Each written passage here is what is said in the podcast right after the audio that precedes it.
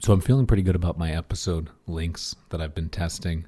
Um, my favorite of them is the uh, permanent most recent podcast link that I've been using on Twitter. Uh, you know, you can't edit tweets, but if you do the links right, you can link to a link that links to an episode, and then you can change around the, that middle link, and in doing so, change around the original link. Uh,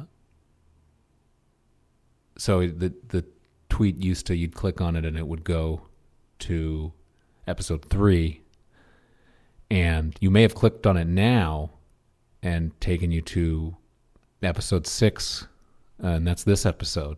So uh, keep clicking it, and we'll keep making episodes.